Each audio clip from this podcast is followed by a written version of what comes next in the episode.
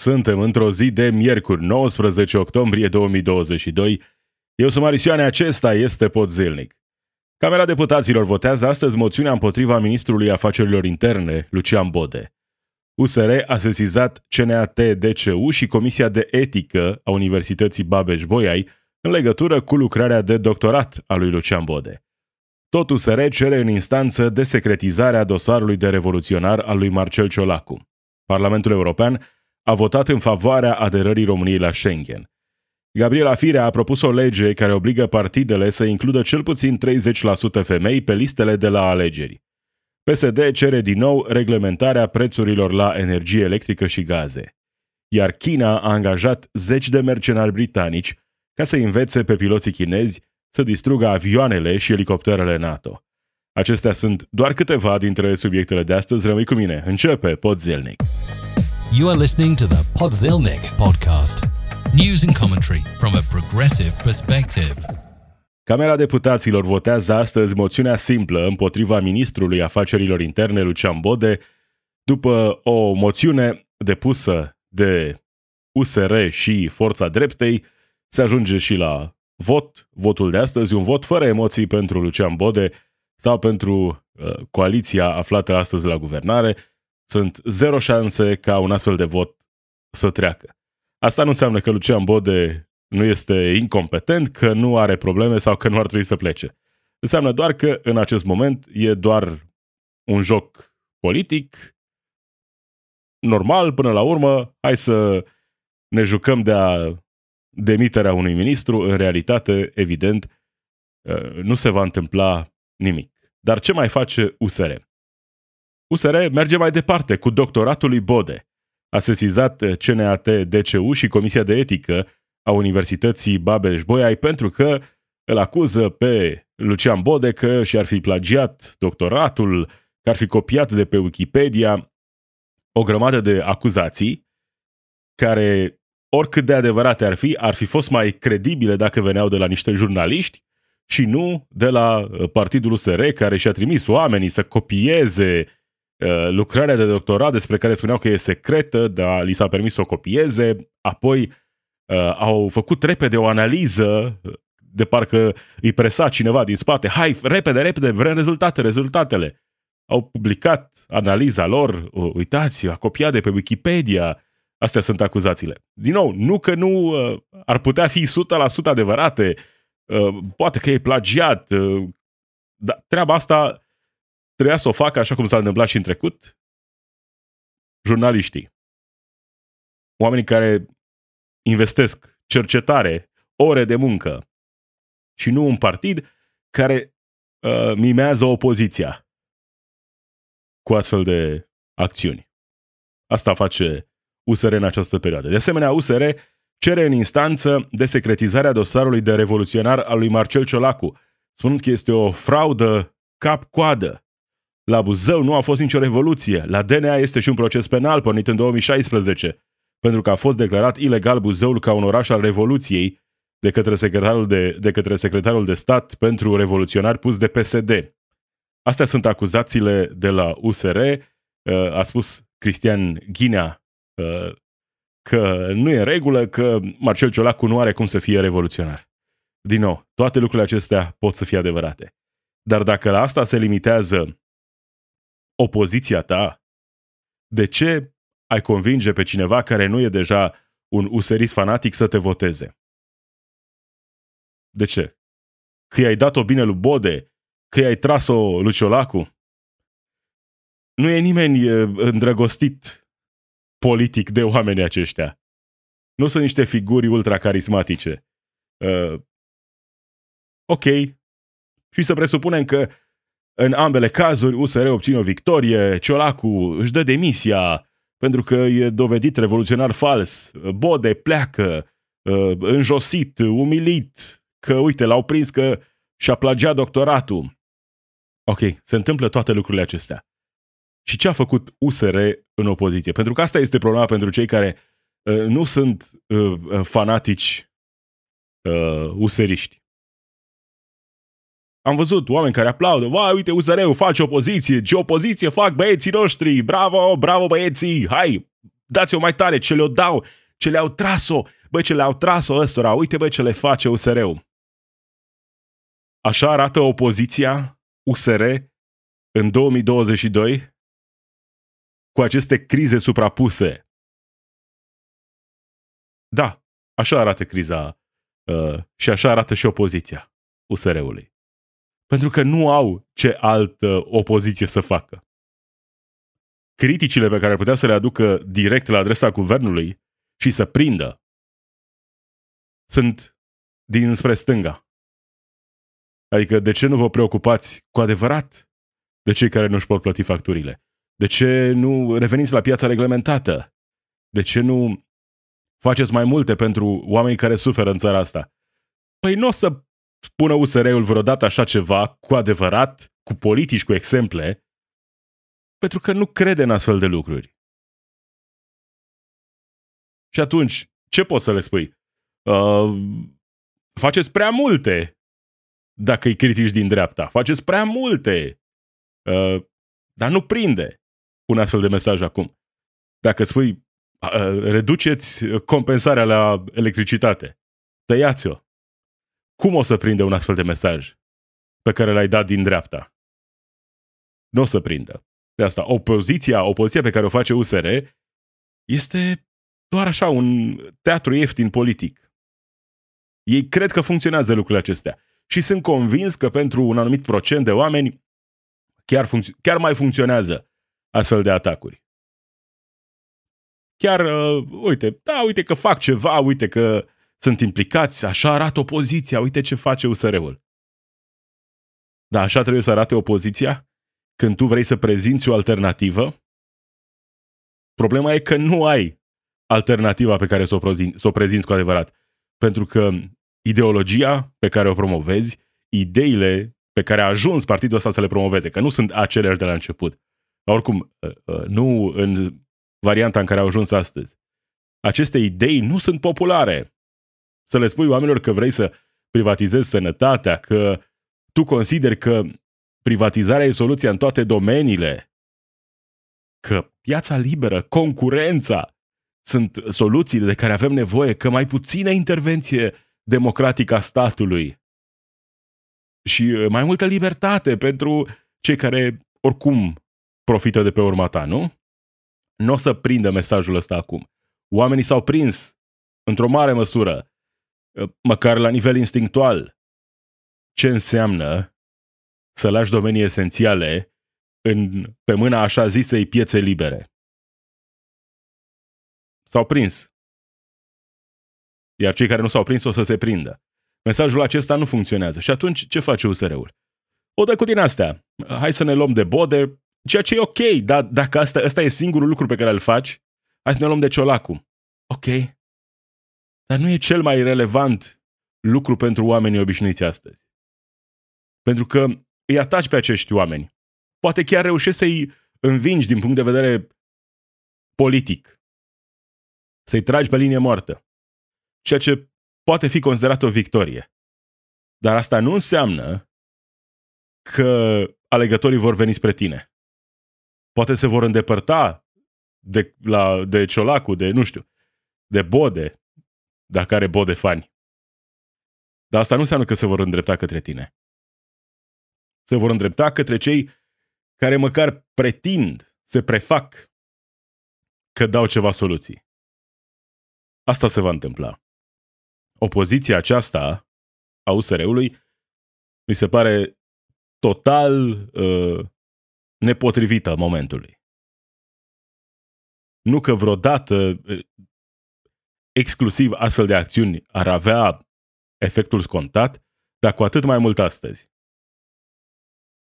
că îi pasă unui om obișnuit că Bode are doctorat pe bune sau nu.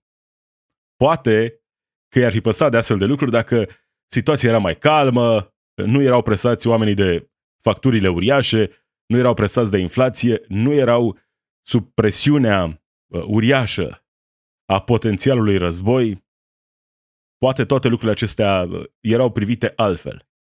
Dar astăzi, eu nu cred că un astfel de mesaj funcționează. Funcționează pentru uh, fanatici, pentru oamenii care oricum sunt deja acolo, au rămas în continuare acolo. Pentru restul, cred că mai puțin un astfel de mesaj. USR e între 7 și 11% în sondaje. În funcție de cine face sondaje. Unde crezi că va ajunge partidul acesta în 2024? Crezi că are șanse să-și revină? Cu abordarea de astăzi, cu abordarea de astăzi, cu oamenii care conduc partidul astăzi, eu aș zice că mai degrabă nu. Nu sunt vreun clar văzător, dar cred că mai degrabă nu. Cred că mai degrabă nu va funcționa uh, această abordare pentru USR. În Parlamentul European a fost votată aderarea României la Schengen, a fost vorba despre un vot uh, covârșitor, cu o majoritate uh, extraordinară, sute de voturi în favoarea României. Mai exact, 547 de voturi pentru, 49 împotrivă și 43 de abțineri. Astfel, România a primit un nou aviz pozitiv de a merge mai departe spre intrarea în zona Schengen. Însă, europarlamentarii din partidul premierului Olandei, Mark Rutte, s-au obținut la votul pentru aderarea României la Schengen. N-au zis nu, dar s-au abținut. USR anunță că toți europarlamentarii săi au votat în favoarea aderării României la Schengen. Era chiar ridicol să se întâmple altfel, din orice partid ar face parte acești europarlamentari români să voteze cineva împotrivă, cred că l-ar descalifica de la a reprezenta România în Parlamentul European. Însă, PSD, prin vocea lui Marcel Ciolacu, atrage atenția că singurul grup politic care a votat integral în favoarea rezoluției a fost grupul socialdemocraților europeni. Socialdemocrații europeni au votat în totalitate pentru intrarea României în zona Schengen. Celelalte grupuri din care fac parte USR, PNL, au avut și oameni care au votat împotrivă sau s-au obținut. Singurii care au votat în totalitate pentru sunt socialiștii europeni, care uh, au spus în mod clar, susțin intrarea României în zona Schengen. Așa arată o forță politică care are un mesaj uh, unic la nivel european în favoarea României, în favoarea intrării României în zona Schengen.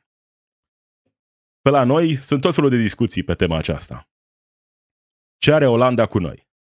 De ce uh, se opun mereu și mereu intrării României în zona Schengen? Sunt cei care spun, păi au dreptate, uite, nu suntem pregătiți. Uh, normal că au dreptate, că ei sunt sus, noi suntem jos. Uh, dacă ăștia ne spun că uh, nu avem ce căuta acolo, știu ei de ce ne spun asta. Că uite ce probleme avem, că nu suntem pregătiți. Și nu o să fim pregătiți vreodată. Sunt cei care zic, nu, totul e o conspirație împotriva României. De fapt, marile puteri sunt împotriva noastră. Care mari puteri? Că doar Olanda pare să se opună cu adevărat. Și unde să fie adevărul? Păi, cred că în astfel de situații, cele mai plauzibile explicații sunt cele mai simple și cele mai raționale. De ce ar vrea Olanda să refuze în continuare România? Se pare că ești prost dacă consideri că anumite interese economice ar putea juca un rol în povestea asta. Nu, ești prost dacă crezi că Olanda nu vrea concurență pentru portul său. Ești idiot dacă crezi lucrurile acestea. Ești idiot dacă crezi că pentru bani, pentru interese economice, o țară ar putea vota într-un anumit fel. Asta am înțeles de la mari intelectuali uh, ai României, care sunt uh, mari apărători ai uh, Olandei, deci ești uh, total pierdut dacă consideri că o anumită țară își votează propriul interes economic și uh, respinge o altă țară în, uh, într-o anumită situație, aici zona Schengen, pentru că i-ar putea afecta într-o oarecare măsură uh, economia. Nu? E, deci, e clar, ești prost dacă crezi lucrurile acestea. S-a înțeles, da? Cam asta e situația cu zona Schengen. Așteptăm votul final. undeva spre sfârșitul acestui an. Pentru că avem un Parlament European care dă așa doar voturi ca să fie acolo. Mai departe, decizia e ceva mai într-un uh, grup ceva mai restrâns luată decizia finală. Avem un proiect de lege propus de Gabriela Firea, ministrul familiei, care spune așa, proiectul de lege, 30% femei pe listele de la alegeri. Asta propune Gabriela Firea, un proiect de lege depus la Camera Deputaților alături de președintele PSD Marcel Ciolacu. Gabriela Firea spune că prin acest proiect dorește să modifice unele percepții care sunt îngrijorătoare și anume că 6 din 10 români consideră că locul unei femei este în bucătărie, iar 8 din 10 români cred că cel mai important rol al femeii este să aibă grijă de casă și de copii. Această lege ar uh, aduce 30% femei pe listele la alegerile locale și în consiliile de administrație ale companiilor de stat. Asta își propune Gabriela Firea alături de Marcel Ciolacu prin acest proiect de lege care a fost depus în mod oficial la, în Parlamentul României, la Camera Deputaților. 30% femei în mod obligatoriu pentru partide la următoarele alegeri. Ce înseamnă asta? Că ne rezolvă toate problemele? Că reprezentativitatea e singura problemă? Evident că nu. Dar e un prim pas 100% important. Să ai reprezentativitate. Să ai oameni care să te reprezinte. Pentru că sunt anumite probleme specifice, o grămadă de probleme, unde ai nevoie de reprezentativitate. Asta nu rezolvă toate problemele. Faptul că e în Parlament sau la Minister o femeie nu înseamnă că, vai, totul o să fie bine, că știți, femeile sunt mai deștepte. Pot fi, dar în același timp pot fi um, date o grămadă de alte exemple de miniștri, prim-ministri pe care i-a avut țara asta, care au fost 100% incompetenți, indiferent de uh, sex. Treaba asta e valabilă. Dar nu vreau, în același timp, să dăm la o parte uh, nevoia asta de reprezentativitate. E doar un prim pas, nu rezolvă problemele fundamentale, dar e doar un prim pas și nu vorbim nici măcar de o lege care să propună 50%, 50%. Nu. 30% să fie măcar garantat că uh, poate viitoarele guverne nu vor mai avea uh, maxim o femeie sau nici una de foarte multe ori sau acum două la Ministerul Familiei și la Ministerul Educației. Cum este situația de astăzi. Deci e un proiect de lege care cred trebuie susținut, nu rezolvă probleme fundamentale, face doar un prim pas în direcția corectă. N-ar trebui să fie obligatoriu. Dar când ești într-o situație ca cea de astăzi, asta este singura soluție. Poate că era mult mai frumos să fie totul natural, să nu fie nevoie de un astfel de proiect de lege. Dar când lucrurile nu se întâmplă așa cum ar trebui să se întâmple, ai nevoie inclusiv de intervenție. Partidul Social Democrat cere din nou reglementarea prețurilor la energie și gaze și de asemenea acordarea de vouchere pentru consumatorii vulnerabili. PSD va, va propune în coaliție rediscutarea în regim de urgență a propunerii sale inițiale pentru reglementarea pieței de energie pentru o perioadă limitată. Scopul acestei soluții este să se pună capăt tranzacțiilor speculative cu energie, iar operatorii serioși din acest sector să poată funcționa eficient în condiții comerciale predictibile, spune Partidul Social Democrat, așa cum vedem pe digi24.ro. Aceasta este propunerea PSD, să reveni la o piață reglementată pentru o perioadă limitată de timp.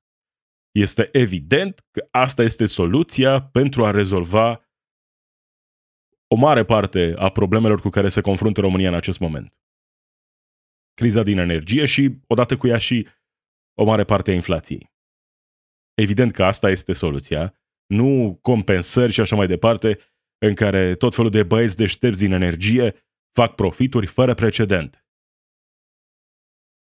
Această propunere nu vine să le taie profitul băieților deștepți, că Ar fi prea radicală, nu? O astfel de propunere. Nu o să vină așa ceva de la PSD. Nu le taie profitul. Cu totul. Le garantează un profit. Cumperi energia de la producători la prețul acesta, ai voie să o dai mai departe cu uh, un adaos de X la sută. Aceasta este propunerea de la PSD. Mai că băieții din energie, uh, din energie, deștepții din energie, grupurile de interese din energie, au o putere uriașă de influență.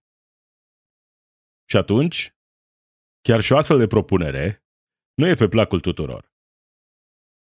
Chiar dacă nu pierd profitul cu adevărat.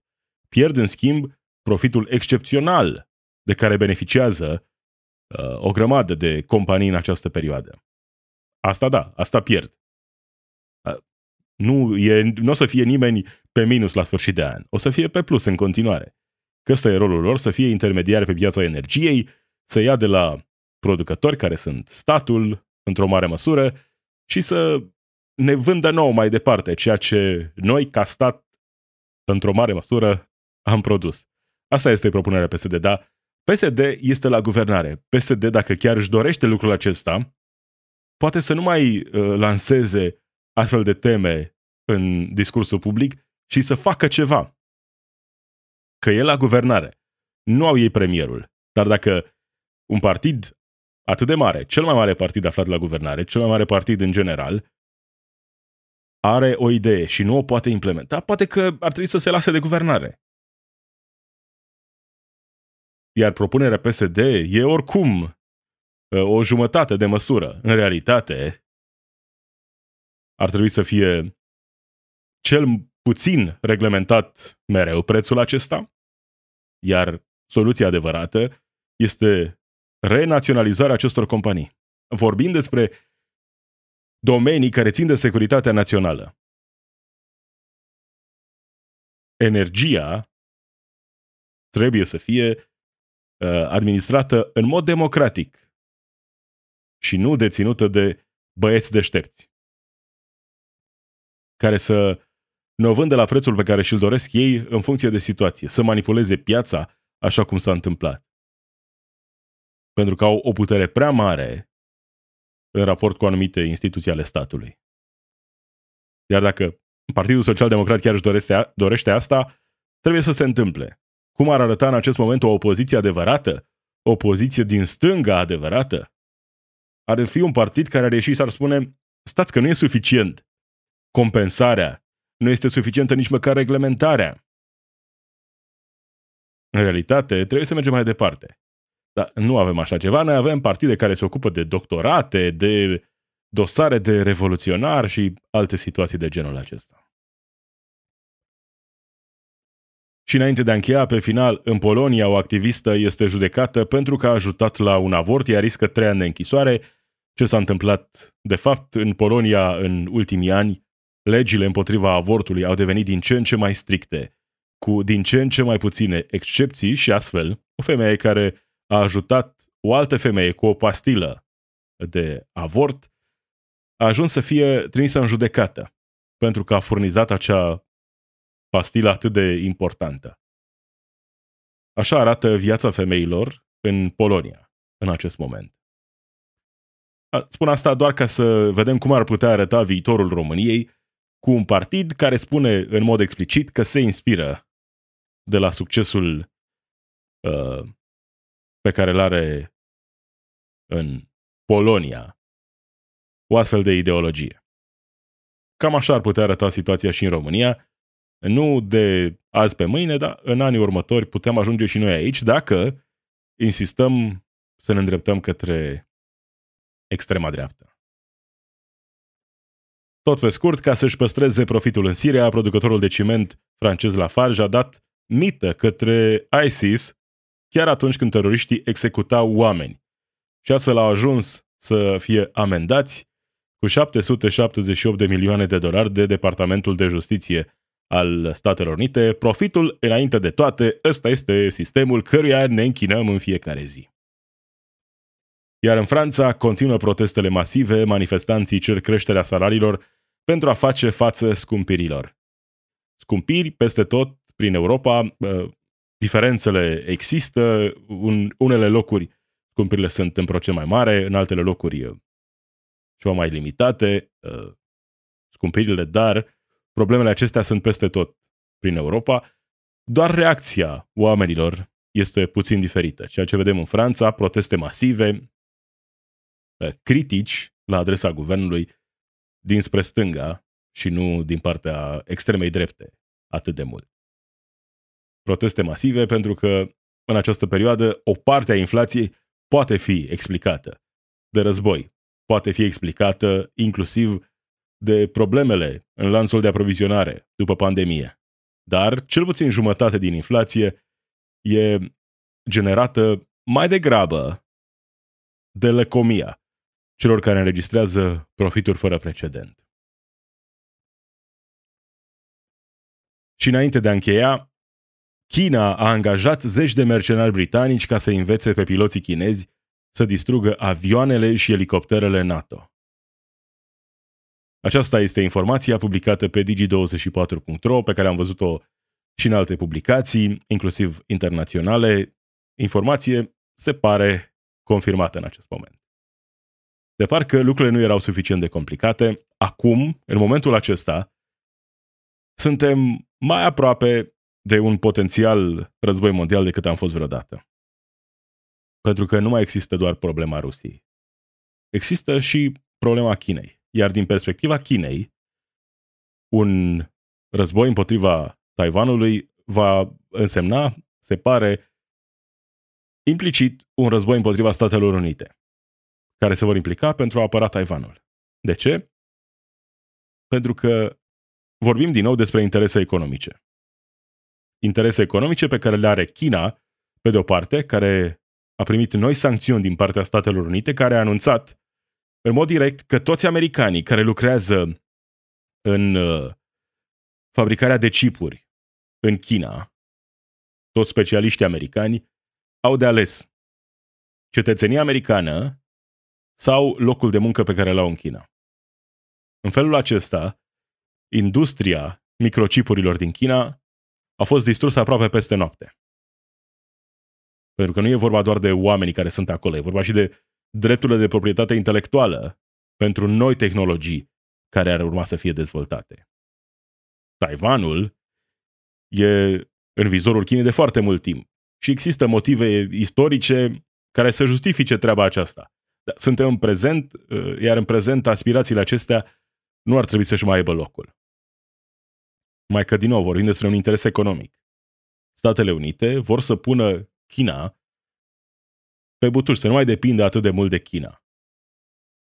Vor, pe de o parte, să-și mute o parte din producție acasă și, în același timp, să controleze acea soft power pe care o au în Taiwan. Iar după cum arată lucrurile astăzi, nu suntem la sfârșitul istoriei. N-am crezut niciodată cu adevărat asta. Lumea e la fel de haotică cum a fost și în trecut.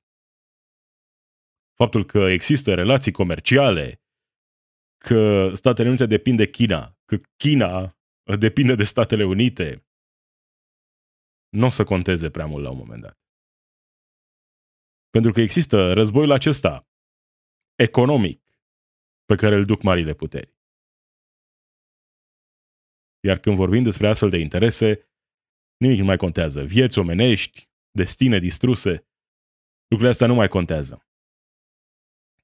Iar după cum arată lucrurile astăzi, fără a avea dorința asta de a stârni panică, cred că mai degrabă am intrat pe un drum fără de întors. Noi ca planetă mă refer. Există amenințarea rusească care, dacă se va afla vreodată efectiv în poziția de a pierde totul, n-a pierdut totul care are cel mai mare arsenal nuclear. Iar China, dacă își vede economia distrusă, capacitățile de producție de chipuri în viitor afectate într-o mare măsură și apoi influența asupra Taiwanului uh, cu totul și cu totul eliminată, va răspunde la un moment dat. nu au exclus folosirea forței. Și apoi va urma răspunsul. De asta, uh, mai degrabă, optimismul nu și are locul în astfel de momente. E bine să te concentrezi pe lucrurile pe care le poți afecta tu în mod direct, pe lucrurile pe care le poți controla tu în mod direct. Dar în același timp, e important să ai și o perspectivă mai largă. Să înțelegi unde suntem și cât de mare este amenințarea. Pentru noi, pentru destinele oamenilor obișnuiți. Nu suntem la sfârșitul istoriei, relațiile economice strânse între tot felul de țări nu ne vor ține în siguranță. Pentru că dincolo de colaborare, e competiția aceasta uriașă între superputeri. Iar când o superputere se simte amenințată, fie militar, fie economic, răspunde rațional sau irațional. Iar la mijloc suntem noi. Cam acesta a fost podzelnic. Marius sunt eu, zi bună!